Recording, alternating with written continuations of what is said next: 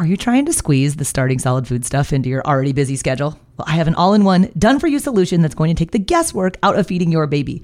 My online program is called Baby Led Weaning with Katie Ferraro, it contains all of my baby led weaning training videos, the original 100 First Foods content library, plus a 100 day meal plan with recipes like the exact sequence of which foods to feed in which order. So if you want to stop trying to piece all this feeding stuff together on your own, I would be honored if you would join me inside of the program. You can get signed up at babyledweaning.co slash program.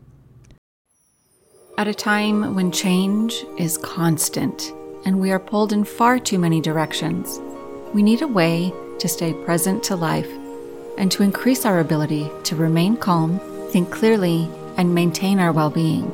Many studies indicate mindfulness improves our mental, emotional, and physical health. On a mindful moment with Teresa McKee, you can learn how to practice mindfulness and enjoy its many benefits. Tune in for guided meditations and to hear tips and advice from some of the most respected experts in the fields of mental health and mindfulness. The world truly can be a better place. It all starts with a mindful moment. These studies suggest that we have what we would call unlearned response to things like sweet, that we just naturally like those. We really don't need much learning to like sweet taste. And that, from an evolutionary perspective, makes sense that breast milk is sweet. So it would be protective for us to be immediately attracted to that, that because that's going to support our, our health and survival as little babies. But these studies also show that we have an unlearned aversion to bitter and to a certain extent sour taste. And again, this makes sense because in the wild, we don't have our nice grocery stores, but rather, we're foraging in nature. These bitter tasting foods in nature are probably poisonous and things with sour, maybe rancid or rotten. So we want to be a little more careful around those foods. And we also have a natural preference for savory as well. And that corresponds to breast milk as well because it has high levels of uh, savory amino acids in it. So we have a natural natural liking for that. Hey there, I'm Katie Ferraro, registered dietitian, college nutrition professor, and mom of seven specializing in baby led weaning. Here on the Baby Led Weaning Made Easy podcast, I help you strip out all of the noise and nonsense about feeding, leaving you with the confidence and knowledge you need to give your baby a safe start to solid foods using baby led weaning.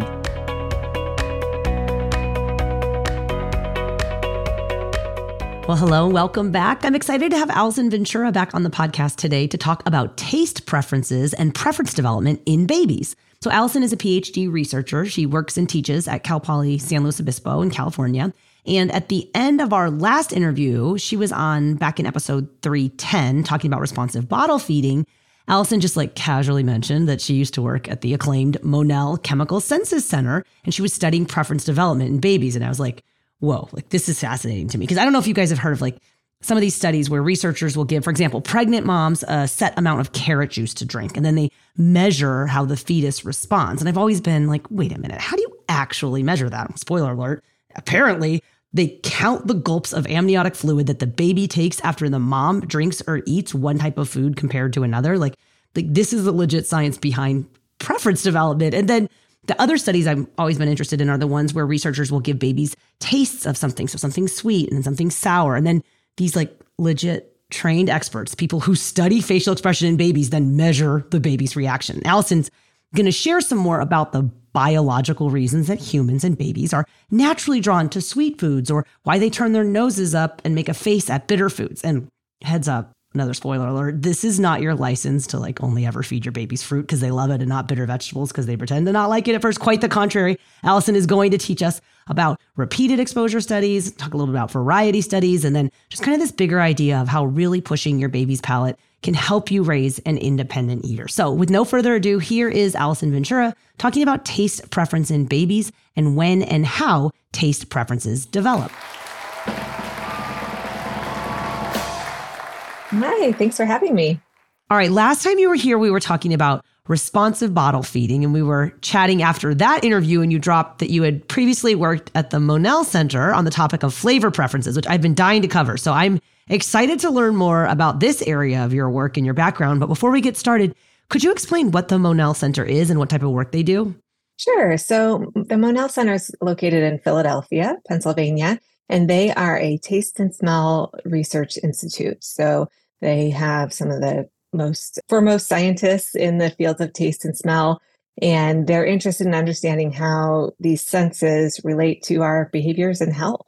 So uh, it was a great place to kind of learn more about this area of research and really understand how it applies to early childhood. And what sort of projects did you work on when you were there? So I worked with Julie Mennella, who is one of the um, premier scientists in the world of flavor learning and early preference development. And so we did research with babies, looking at how preferences and eating behaviors develop during early infancy. So we would bring moms and babies into the lab and observe them feeding and in different uh, contexts and try to understand how both what the babies were being fed as well as how they were being fed influenced the baby's outcomes.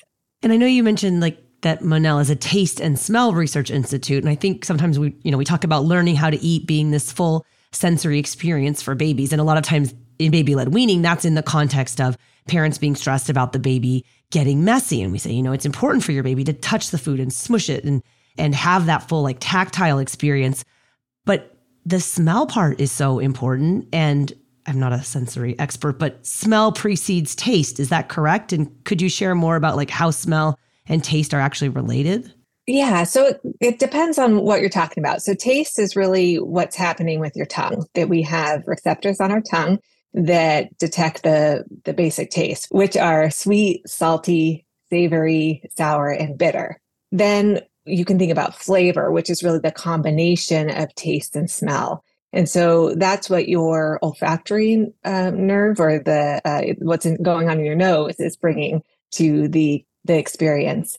So when you have the combination of taste with all the odors that are in the food, that's what produces this idea of flavor, which would be like the flavor of a strawberry, which is a combination of the sweet taste of the, the sugars in the strawberry with the olfactory components or the, the smell that the, the strawberry is giving you.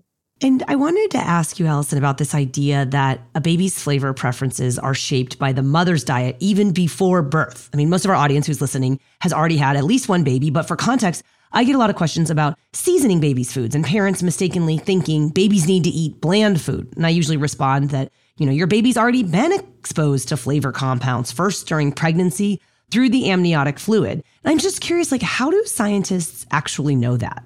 It's kind of crazy how they know that. They have a lot of really interesting ways of getting at this, and this type of research has been going on for a long time. So, some ways that they know this are through looking at premature babies and looking at how they respond to different flavors or, or tastes that they're given. And they've been able to kind of make a guess from that of, oh, if, if a baby who was born at 36 weeks gestation is reacting in this way, then you know that that might be something that they're also reacting to in the womb. There have been some studies looking at if things are injected into the womb and these are like old studies. We don't really do these type of studies anymore but they can see if, if there's a sweet substance that's injected into the womb that they can use measures of the mom's waist or more recently we have ultrasound techniques that we can look at to see if the baby then starts to swallow more amniotic fluid versus decreased swallowing I just read a, a, study that was published just last year where they used 4D ultrasound and they actually had moms take a capsule that either had carrot powder in it or kale powder in it. And they found that about half an hour after the mom ingested the capsule, when they did, then did the ultrasound, they could see that the fetus was displaying negative faces when the mom ingested the kale capsule and positive, like happy faces when the mom ingested the carrot capsule. So those suggest to us that, that those tastes, those flavors are getting into the amniotic fluid and, and the fetus is noticing and reacting. And is that that like the kale versus carrot stuff? Is that you know the bitter taste of a dark green leafy vegetable like kale compared to carrots, which tend to have a sweeter taste because of their higher carbohydrate slash sugar account content? You got it. Yeah, yeah, exactly. And so then we also have studies that look like immediately after birth at what happens if we give a newborn baby different uh, tastes. And this technique has been used to get at maybe some of these innate responses that we have to different tastes. And these studies suggest that we have an innate or what we would call unlearned response to things like sweet, that we just naturally like those. We really don't need much learning to like sweet tastes. And that, you know, from an evolutionary perspective makes sense that breast milk is sweet. So it would be protective for us to be immediately attracted to that, because that's going to support our, our health and survival as little babies. But these studies also show that we have an unlearned aversion to bitter and to a certain extent sour taste. And again, this makes sense because in the wild, if um, we don't have our nice grocery stores, but rather, rather we're foraging in nature, uh, these bitter tasting foods in nature are probably poisonous and things with sour, maybe rancid or rotten. So we want to be a little more careful around those foods.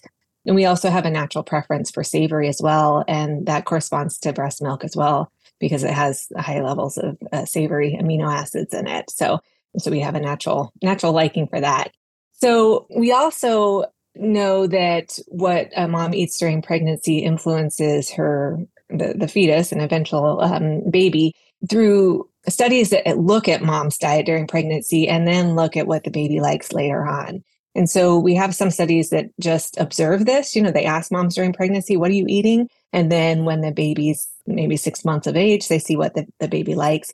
But there are also uh, experimental studies, which is really the best evidence we have for this, where the scientists would give the moms maybe carrot juice uh, over the course of their pregnancy. So they have a group that get carrot juice and the group who are asked not to eat carrots. And then when their babies are six months of age, they're actually able to give their babies carrots versus maybe plain cereal and see how they react. And those studies show us that those moms who have this repeated exposure to carrot juice during their pregnancy have babies who show a much greater preference for carrots when they're six months old. So that tells us. Okay, what do you think about on. that? They're though, like, to like it. I was looking at the same study, and I was like, for real, like how much does a six month old like or not like something? Like some of that is so subjective. I'm like and we often tell parents like just because your baby makes a face like i love that you're talking about like in utero we're measuring babies making negative faces to kale. And like honestly parents will be like then i'm not feeding my baby kale because inherently instinctively they don't like it and i don't want to do something damaging to my baby. And i'm like the takeaway message here is like just because your baby makes a face doesn't mean that it's quote unquote poisonous and we should not be offering bitter vegetables. But like with the carrot juice thing it's like like how can you really tell if they quote unquote like it or don't like it? Like is that very strong data?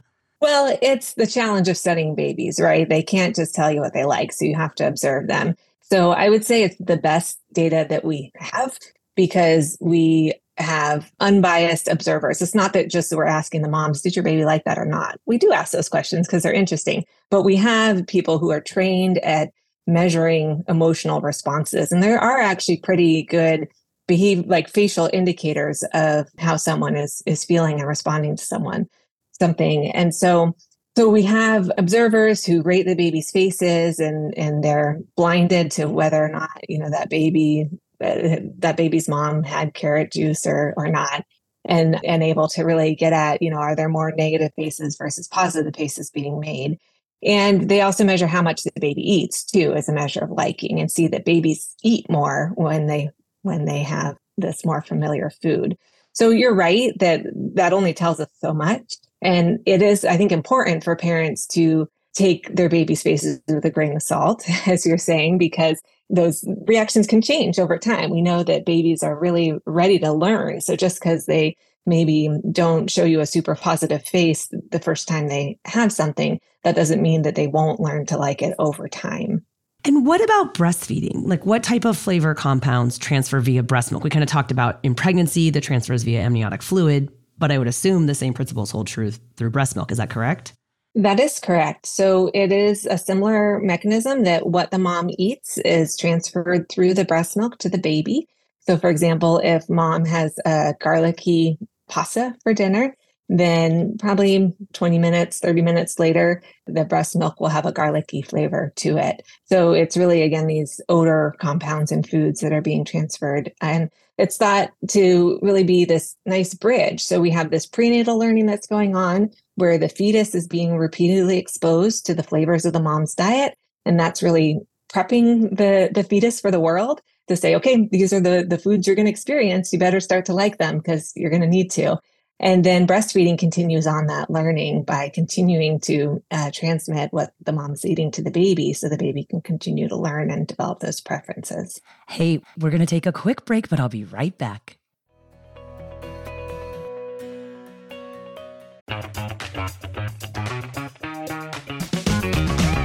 Hey there, I'm Dylan Lewis, one of the hosts of Motley Fool Money. Each weekday on Motley Fool Money, we talk through the business news you need to know and the stories moving stocks on Wall Street. On weekends, we dive into the industries shaping tomorrow and host the experts, authors, and executives that understand them. Tune in for insights, a long term perspective on investing, and of course, stock ideas. Plenty of them. To quote a listener, it pays to listen. Check us out and subscribe wherever you listen to podcasts.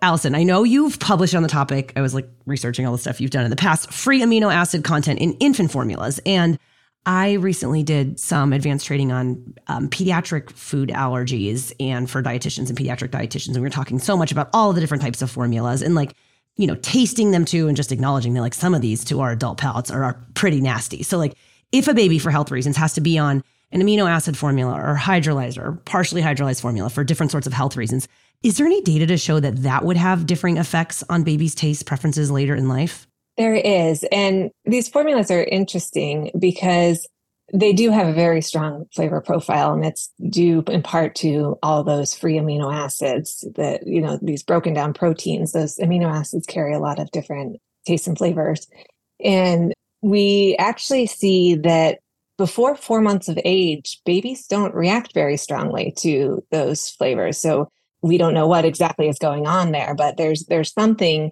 that is maybe still developing in their you know taste and, and smell experience where they just don't react very strongly to them. It's after four months that we see babies show real distaste, more like maybe how we would react to those formulas. So that's maybe one lesson is if you have to introduce those formulas, hopefully you can do it early on before your baby kind of crosses that threshold into reacting strongly to those.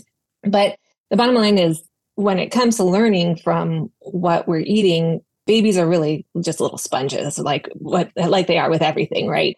So they're going to learn from whatever they're eating, whether it's breast milk or formula, and they're going to learn to prefer what's familiar.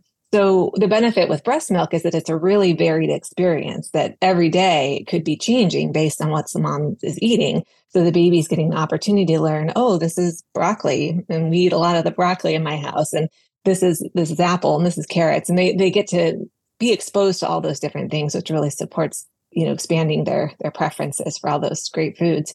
Uh, with formula it's a more monotonous experience. They're going to be having the same flavor profile every day unless their parents are changing formulas frequently. So that means that that you don't get as rich of a learning experience in terms of variety but that baby's still going to learn to like that formula. And so then these protein hydrolysate formulas, they do have this stronger profile that in some ways is more similar to like the flavor profiles of broccoli or these um, dark green uh, leafy vegetables. So there is some data showing that babies who um, are on these protein hydrolysate formulas show a stronger preference for foods like broccoli later on because they're similar to the flavor of the formula that they've had. That is so interesting. I never heard that. Yeah. Oh, there you go, you guys. If you, a lot of our parents feel, oh my gosh, I feel so bad. My baby has to be on this formula, blah, blah, blah. Like, hey, maybe they'll end up liking broccoli as a result of it. This is just something I also thought of. We recently had some questions on this. Like how, you know, with COVID, you can lose your sense of taste. And then a lot of babies have had COVID. Is there been any data about like the impact of that, or do babies regain their sense of taste more quickly? Because I can, you know, imagine having experienced that myself. Like it's not that pleasurable to eat if food doesn't taste like anything, and that's certainly not what we want babies experiencing. Do you have any ideas or thoughts there? I don't, I don't know if there's been any research on that. So it's an interesting question.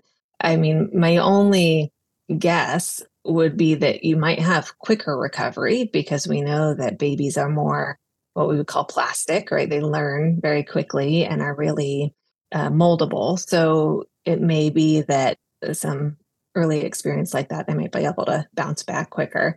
But I guess it might also depend on how long that loss was that they might miss out on an important window of learning if they had impaired taste or smell for a long period of time. Okay, let's say mom had like a very typical standard American diet, sad, during pregnancy, breastfeeding. Is there anything she can do once the baby starts solid foods to help expand that baby's acceptance of certain foods or flavors or tastes? Yeah, definitely. So it all kind of breaks down to the same mechanism. So what we've talked about already is illustrates that repeated exposure is one of the primary ways we learn to like things, meaning that if we experience something over and over and over again, we babies they learn to like it. Um, it's just becoming familiar to it is a really important aspect of preference development early on. So we saw that prenatally that repeated exposure to a certain flavor promoted preferences for it. We saw it during breastfeeding, and we see that during solid food feeding as well. So once uh, a baby is starting to eat different solid foods, you're making sure that you're giving that broccoli 10 to 12 times, giving your baby repeated exposure to it so that they can learn to like it is one of the most potent tools that we have. And some research has shown that works even better than like adding sugar or butter to to the food that just giving it over and over again if, if you can be patient and persist is, is a great way to, to get kids to like new foods and I think our audience is really familiar with that statement, like the whole, you know, make sure you try the foods 10, 12, 15, depending upon what resource you're looking at, you know, different times before you like or accept it. And it's actually, we've had Gill Rapley, the, you know, original baby led weaning philosopher, co author of the original baby led weaning book, just to kind of ask her idea on this point. And she made an interesting point that, like, while she likes the idea of exposure and parents learning about that and becoming familiar with it, because like you don't just do broccoli once, your baby makes a face and you're like, oh my gosh, they hate it and we're never eating it again. She said that she does feel sometimes that that messaging kind of gets misconstrued, as do many things, parenting, infant feeding space, to be like, well, it's my job to make my baby like the food. And so I just want to reiterate there that we're talking about exposures as like practice opportunities and giving your baby the opportunity to explore this new food. The ultimate goal isn't to like make them eat X number of grams of broccoli every day so they get this many, you know, milligrams of vitamin C. And I just want to make that distinction so that parents don't feel like, oh my gosh, this is so much extra work. Oh yeah, I wholeheartedly agree. And and it can be a hard thing to maybe throw out broccoli 10 times before you get, you know, your baby to eat it before your baby eats it on the 11. So there definitely, you know, needs to be, I think, some consideration of how to make it work for your family, right? And how to make sure that, yeah, it's not a prescriptive thing of you need to eat this many bites this many times, but rather, are there ways that you can give your baby an opportunity to explore this food multiple times? Uh, don't give up on it. Keep trying, and the preferences will come. I love that. Don't give up on it. So there's you know, another kind of great area of debate in infant feeding, this idea of the flavor window, right? A theoretical period of time when babies will like or accept a wide variety of foods and flavors, tastes, and textures. And we see it in action every day in the baby led weaning space with babies willing to try new foods that, you know, toddlers wouldn't touch. So, of course, a lot of this is developmental and the difference between infancy and toddlerhood. But what are your thoughts on the flavor window, when it opens, closes, if it even exists? Thoughts on flavor window? It appears that there are maybe certain times when these repeated exposures and you know experiences with certain foods may be more linked to preferences and learning. And there's some data suggesting like the first month or two that when babies are exposed to flavors through mom's milk that that might be especially predictive of of later preferences for those flavors so that would suggest that you know during uh, the early period after your baby's born making sure you're eating, you know, lots of fruits and vegetables while breastfeeding. And then definitely during the transition to solids, that's a really important time for learning as well. And as you mentioned, it is a time when babies may be more receptive to trying new foods. We might see them expressing more positive faces in response to new foods. And so that can be a really, I think, important time for both parent and baby to to learn about this new feeding context and, and new foods. And there is pretty good evidence as well that the, the later phase where it gets more difficult that you mentioned uh, is a thing that once children reach 18 months to two years, then they may become more what we call neophobic or kind of unwilling to try new foods and, and a little more selective in their eating. And it's really corresponds with their increasing independence, right? So I always like to say that it's actually a good thing that they're becoming more careful, right? Because as they're venturing away from you more, maybe, or, or walking around more, just becoming more independent, they should be a little more careful with what they experience. And, and it makes sense. And so I think that the more that we can get parents to relax during that period and know that it's a phase, it might last until your kid's about six, maybe longer. But as long as you can just relax and let them work through that phase and not change your strategy, you know, start to get controlling or uh, encourage them to eat a certain number of bites or everything on their plate. Just knowing that is a phase can hopefully be helpful for, you know, keeping on with the good practices you've instilled up until that point. And I like that idea. You know, you're always trying to flip it and make it positive, right? Think of all the foods that your baby can eat. Think of this next phase as, like you said, it's actually beneficial because it's a somewhat protective mechanism that they're becoming a little bit more, I would say, resistant to certain foods. I wanted to ask you about just the use of the term, you know, food neophobia, because with toddlers, like again, I teach a 100 first foods program where the babies try 100 different foods before they turn one. And then parents will come back in the second year of life. So after they turn one, be like, my kid won't eat liver and kale and sardines anymore, Katie, but they were like smashing it a few months ago. And that term neophobia, it's like they're not scared of new foods. They're resistant to trying foods that they previously liked. Is there another term besides neophobia that gets used or could be used to describe foods you used to like but now don't? I think selective eating would be maybe they become more selective in, in what they're willing to eat during that phase. Uh, you know, pickiness is a distinct, you, you, might hear pickiness, but that is kind of a distinct um, concept as well. But I guess that's another way to put it. Is, yeah. And we try not to use that word. We don't want to identify the child by their eating behavior. However, that's the word that resonates with parents. And it's kind of a good segue into the next question because a lot of our parents and caregivers readily will admit, listen, I'm interested in baby led weaning because I myself am a picky eater, or I have an older child who maybe the mom is calling that kid a picky eater, and I want to avoid that with this baby. So for families who maybe want to be more adventurous eaters or raise babies who eat a wider range of foods than maybe themselves or their older siblings, do the same kind of rules apply? You know, variety, keep it up, stick with it, don't give up? Or do you have any additional thoughts for those families? They do, but I think we should emphasize the importance of social learning too. So we we want to make sure that it's not just, well, I don't eat well, but I want my baby to eat well and that we're offering all these, you know, wonderful foods to our babies but then not eating them ourselves. So I know that might be hard if the adults or the other kids in the household already have maybe set habits with their eating or or they feel like they're picky but there is a lot of learning that goes on through modeling and you know watching those around you and so i think that those who maybe have that approach would want to try to also incorporate approaches where they're also eating the foods that they're offering to their babies so that their baby can learn by watching them. And some of the research on you know repeated exposure has shown that when you know the moms go through this experiment where they're asked to drink you know carrot juice every day uh, for a period of time that their preference for that carrot juice increases as well so that might offer some promise to these families that over time you know even though it may be difficult at first to expand the foods that they're eating um, and serving to their family that over time it might help everybody you know yeah we hear that from families all the time. yep.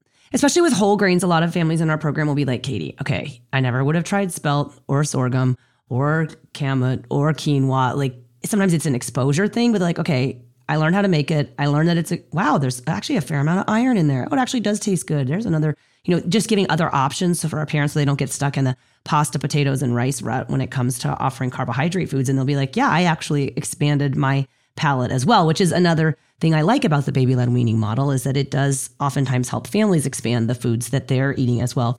I wanted to go back and ask you about the studies ultrasound 4D where they're determining, you know, it's an experimental study where you would give mom X amount of carrot juice.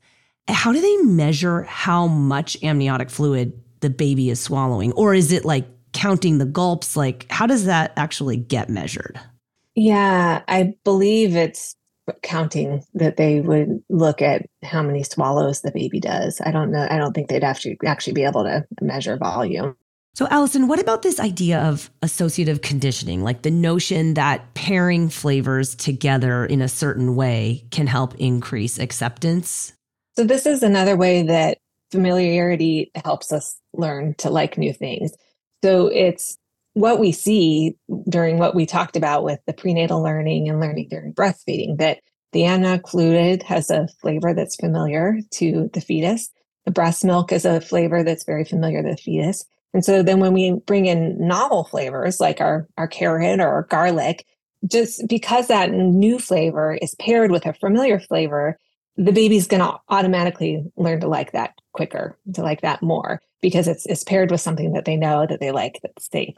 So that's kind of one of these early learning mechanisms that we see, but it's also something that we can use as a strategy later on. That if we have a, a new food that we want to introduce to our baby and have them learn to like, we can pair it with a food that we know that they already like. So, an example would be putting breast milk in the cereal that you have your baby eat.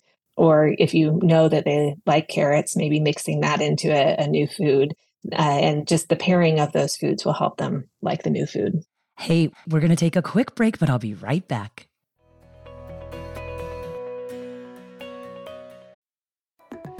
From the terrifying power of tornadoes to sizzling summer temperatures, AccuWeather Daily brings you the top trending weather related story of the day every day of the week. You can learn a lot in just a few minutes.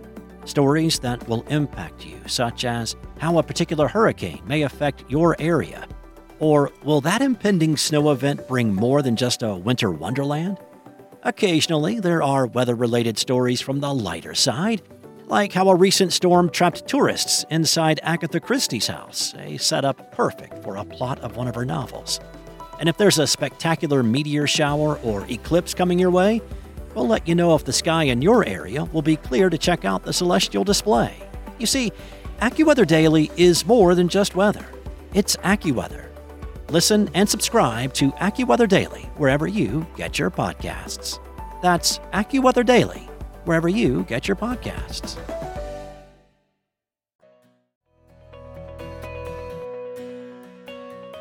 And another important distinction it's pairing, it's not masking or hiding. And I think, you know, we routinely hear parents like, I'm hiding this taste in this other thing that they really not like and we're like that that's not the goal here is to make trick your child into eating kale that's not what you're saying but i think a lot of parents think oh that's what you have to do to get babies to like it. And you're saying that no, it's just kind of sometimes the vehicle that can maybe open them to trying it a little bit more. We're not trying to quote unquote hide those flavors. Exactly. Because if you hide the flavors, and there is that whole movement of, you know, hiding vegetables and Yes, it will not die. It's been around for and, so long and it's making a comeback. And and, and I, I know you're a mom too. Like, what are your thoughts on that? Like, there are so many parents who are like, oh, I just thought that's how you get kids to eat vegetable. And my issue is like, you're teaching the child that there's some, something inherently bad about this new food, and thus it must be, you know, hidden. I don't love it from like a theoretical standpoint, but from like a scientific standpoint, I don't think it's that helpful.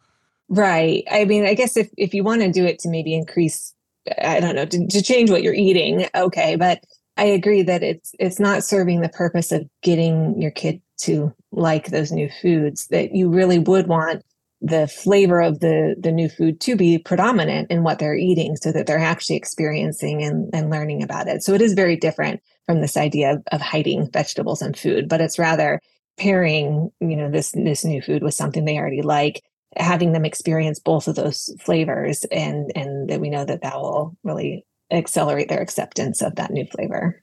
And i think when we talk about comparing especially like pouches with baby-led weaning foods, you know, parents say, you know, what are the drawbacks of pouches? There are there are many from developmental nutrition standpoint.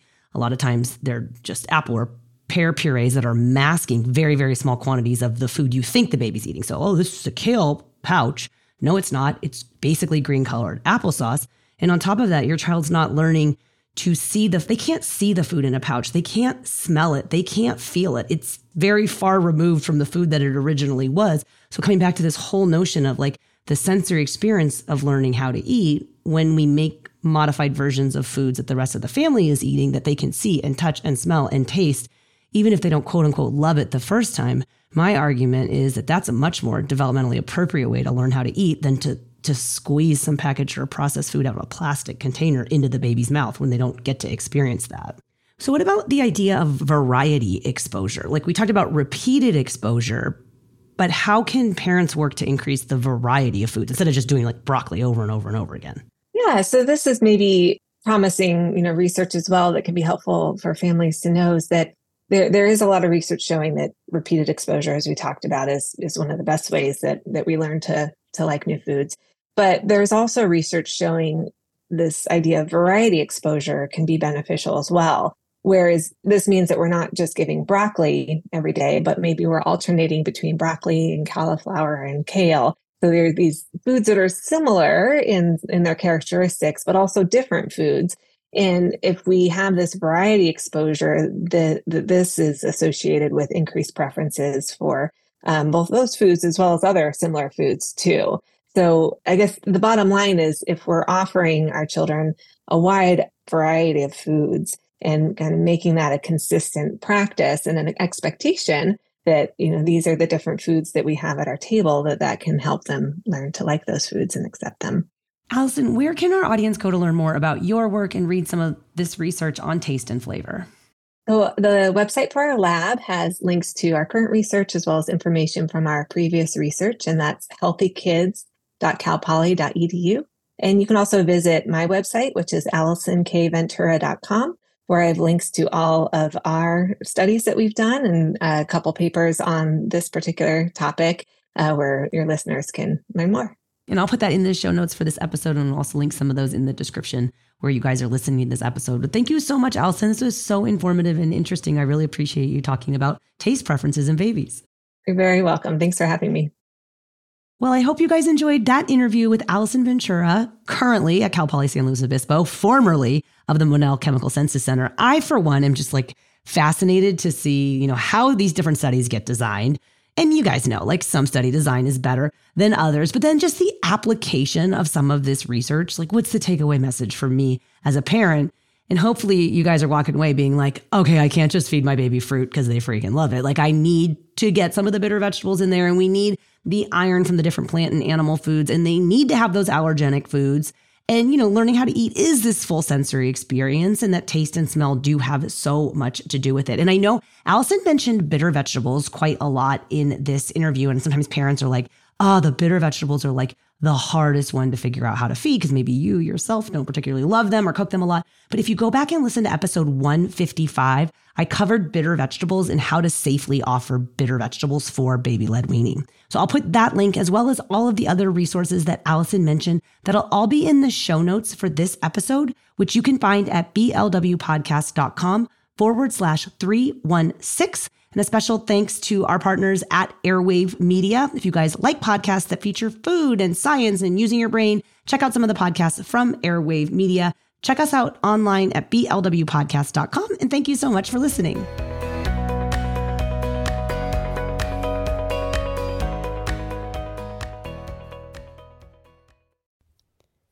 Hi, friends.